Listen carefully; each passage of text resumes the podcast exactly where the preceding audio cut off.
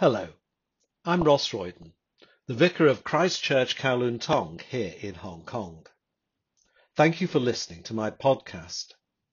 This week's podcast is on St. Paul's letter to the Philippians, chapter 4, verses 10 to 23. The transcript of the talk can be found on my website, rossroyden.com. It is also posted in the Christ Church Facebook group.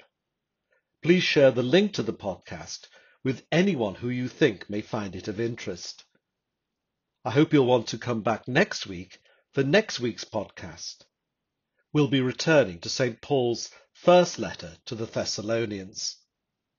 Have a great week ahead.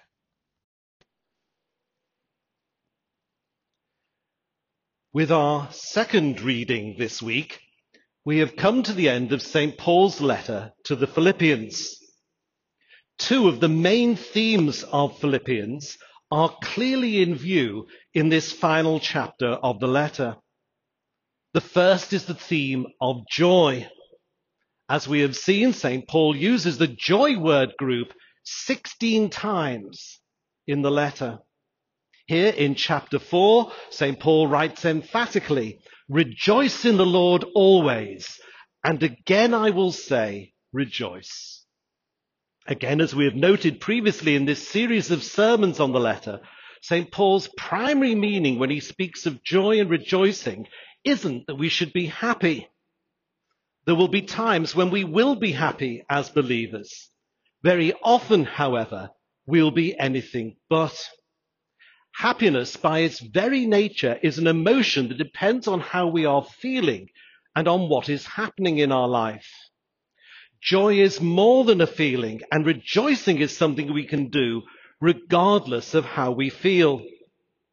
Instead of using the word rejoice, we could, we could translate what St. Paul writes as celebrate in the Lord. Uh, this week I got a promotional email from Marks and Spencer's, perhaps you got it as well, which said, celebrate with us. This is St. Paul's message, only he tells the recipients of his message to celebrate in the Lord. To rejoice in the Lord is to celebrate who we belong to and what he means to us. This is something far more significant than feelings of happiness, which by their very nature are transient and circumstantial. It is because we rejoice in the Lord, St. Paul tells the Philippian believers in chapter 4, that we who have faith in Christ do not need to worry. Instead, we are to bring what is troubling us to God and ask Him for His help and to give us what we need.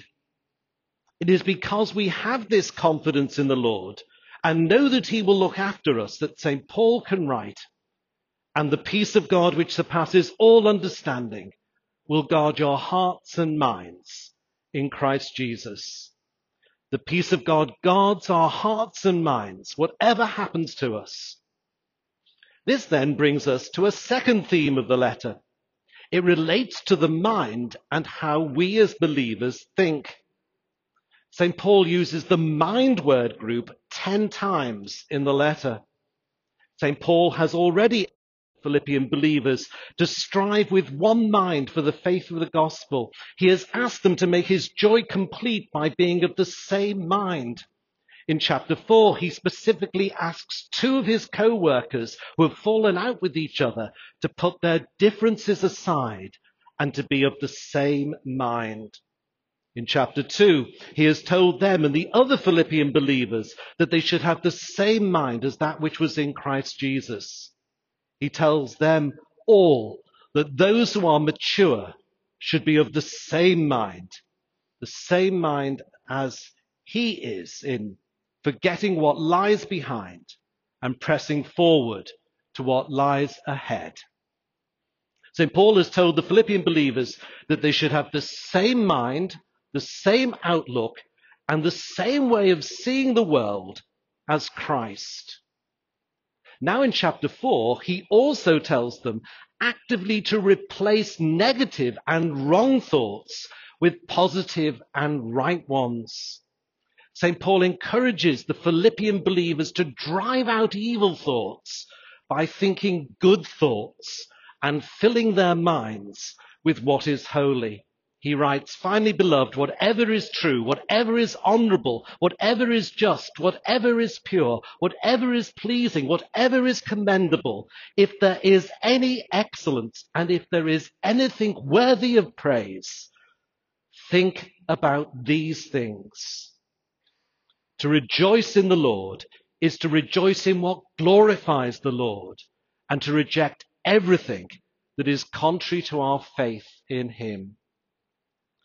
Finally, in these last verses of chapter 4, we come to one of the main reasons that St. Paul had for writing the letter in the first place. The church at Philippi had sent St. Paul a gift of money to support him as part of their partnership with him in the gospel. The Philippian believers were amongst St. Paul's most faithful supporters. He writes that they have supported him from the very beginning, even when he was in Thessalonica, when he first came to Macedonia. This gift of money has been brought to St. Paul by Epaphroditus, who nearly lost his life in the process. These last verses of chapter 4, then, are St. Paul's thank you for the gift they have sent him and his official receipt. Now, if you read these verses, they seem a rather complicated way of saying thank you. He doesn't actually say thank you, not the exact words. And so the question is, why doesn't he just come out with it and say thank you, Philippians, for your gift? Part of the reason is that he is following the conventions of the day for how to express thanks for a gift. Even today, we have established formats, don't we, for writing different types of letters. Another part of the reason, however, is that he has told the Philippian believers that they should not worry, but make their requests known to God. He has also just told them in the passage immediately before our reading for this week that they should follow his example.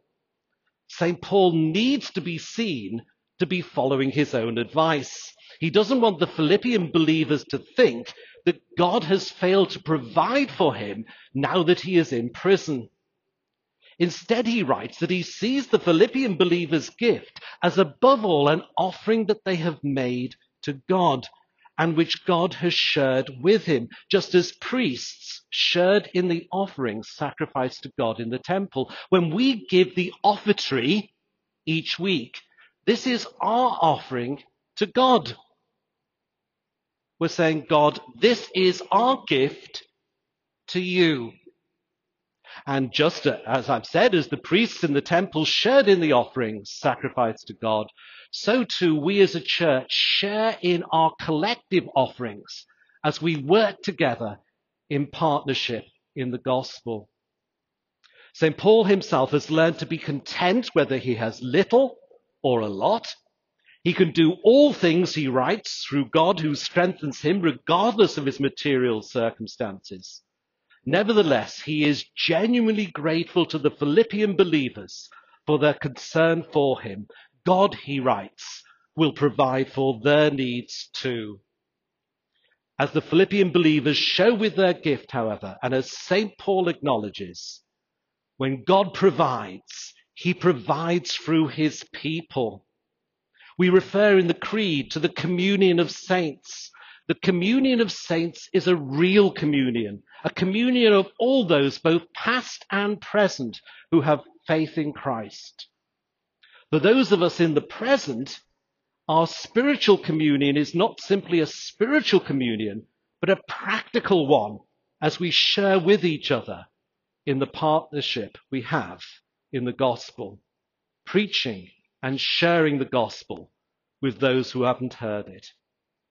The Philippian church's gift to St. Paul showed how they thought and what their outlook and priorities were. So, what can we learn from this? St. Paul makes it very clear in the letter to the Philippian believers that how and what they think is important. What goes on in our minds matters. We have seen when we looked at St. Paul's letter to the church in Rome, how St. Paul tells the Roman believers that they are not to be conformed to this world, but to be transformed by the renewing of their minds. Our minds as believers need to be constantly renewed. The way we think will determine what we do and how we live. So firstly, we need to reject a worldview that leads us to think and have attitudes and values that conflict with the gospel. Not only do sinful attitudes and thoughts come from within us, the world around us tries to shape the way we think and see things. We are constantly being encouraged to adopt a mindset and outlook that is opposed to God and what it means to be a follower of Christ. We are bombarded with images and ideas designed to lead us away from how God wants us to think and from having the mind of Christ. The internet and what it has given rise to has taken this to a whole new level. The writer Yuval Noah Harari, who is certainly not sympathetic to those who believe in God, believes the time is soon coming when companies such as Google will know us better than we know ourselves. They will be able to use this knowledge to control us. They already do to a significant extent. For us as believers, this poses a far bigger threat than that posed by, than that posed in the past by hostile governments. Every moment of every day, we are being subjected to ideas and images at a conscious and unconscious level designed to control our minds and thoughts and so to influence our behavior and actions. It often amuses me that people in the West have so much to say about state control and about regimes which seek to influence how their citizens think when they themselves are the most thought controlled generation that has ever existed. Influencing how people think and behave is, after all, what capitalism is all about. The consumer society is built on persuading people to buy things that they don't need, didn't know they wanted, and very often that they will never even use.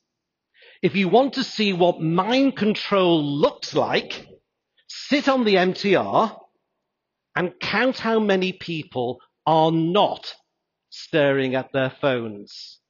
It won't take you very long. The sheer brilliance of capitalism has been in controlling people's thoughts and actions while all the time leaving them thinking that they are free and responsible for their lives and how they live them. The great achievement of the religion of self has been convincing people to believe that they have the freedom and power to live as they choose and to do what they want. The reality being that they choose what they are told to choose. Left to ourselves, we are powerless to resist and subject to forces beyond our control. A simple example makes the point. Have you ever had the experience of seeing a picture of yourself taken some years back? And have you had the experience of being thoroughly embarrassed by what you see? At the time, we thought we were just wearing what we should. We were following fashion. But we don't just follow fashion in what clothes we put on, we follow fashion in how we think and how we behave as a consequence. In every area of our lives, we are subject to unseen forces which exercise a powerful influence over us. But these aren't just the social, cultural, and economic forces that I've been describing. These are themselves powerful enough the Bible, however, describes how we are subject to spiritual powers, whether we believe in them or not. And these powers exercise their control over us, not least by controlling how we think and by shaping our worldview, ensuring that we conform to this world and worse still, are obedient to the ruler of this world. Today we celebrate All Saints' Day. The saints are those who, having found freedom in Christ, went on to have victory over the world through their faith in Him. This is why the world hated them as it hated Christ before them. It is why it hates those today who, like the saints, put their faith in Christ and discover the peace and freedom only He can bring. It is surely no coincidence that the world, at the time of year when we are celebrating the victory of the saints, prefers instead to celebrate not that victory, but images that represent the very forces of darkness that the saints fought against and triumphed over. Of course, I realize that most people do this thinking it all to be harmless fun. What they don't realize is that without knowing it, they are celebrating images of the forces that control them. The devil doesn't much care whether we believe in him or not, as long as we think and do what he wants. Secondly, not only are we to reject the worldview of the world, we are to have the mind of Christ. This isn't something that happens automatically but is something that we have to work at. It is something that we have to consciously make an effort to do. It means, in the first place, having the same attitude and outlook as our Lord.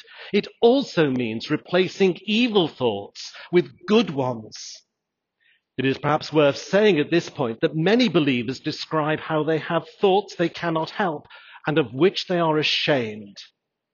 This will always be true until these bodies of which our minds are a part are themselves redeemed. Nor are we in this life able to escape the evil images and words with which we are constantly bombarded, even more so in this age in which we live than in previous ones. We do, however, need to resist them and resist their influence upon us. This means not simply avoiding that which is obviously evil, but also, as St. Paul tells the Philippian believers, thinking on that which is positive, good, and true. St. Paul would urge us to take control of what goes into our minds.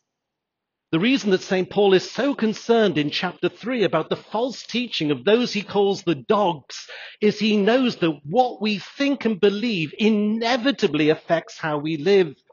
He wants the Philippian believers not only to reject false teaching, but to make knowing Christ and having a relationship with Him the goal of their lives. All this can sound very theoretical, but as St. Paul shows, it affects every aspect of how we live our lives, not least in our attitude to material goods and money. We are to be thankful for what we have rather than constantly wanting more. Rather than worrying, we are to make our requests known to God, knowing that God will provide for our needs. Not necessarily our wants, but certainly our needs. We are to stop competing with others and promoting ourselves, and instead we are to seek to work in partnership with each other in proclaiming the gospel. All this is hard, but we have the assurance that we can do all things through Christ who strengthens us. And when we are tempted to give up and despair, as we will be, we know that God promises that his peace will guard our hearts and minds. St. Paul explains to the Philippian believers that he wants them to be blameless and innocent, children of God without blemish in the midst of a crooked and perverse generation in which they shine like stars in the world. The writer to the letter to the Hebrews tells us that we are surrounded by a great cloud of witnesses. Today is their day, and we thank God for the witness of those in Christ who went before us. They too faced great opposition, but they conquered by the word of their testimony and the blood of the Lamb. St. John tells us that greater is he who is in us than he who is in the world. The challenge we face as we seek to live for Christ may seem a daunting one, but the saints show us what can be achieved. by those who trust as they did in the one who promises not only to be with us, but to be in us. Today we honor the saints. We give thanks to God for them, for their faith and courage. We ask them to pray for us that we too may shine like them and like them overcome through faith in him who died for us, but whom God has so exalted that as St. Paul tells the Philippian believers, at his name, at the name of Jesus, every knee should bow in heaven and on earth and under the earth, and every tongue confess that Jesus Christ is Lord to the glory of God the Father. Amen.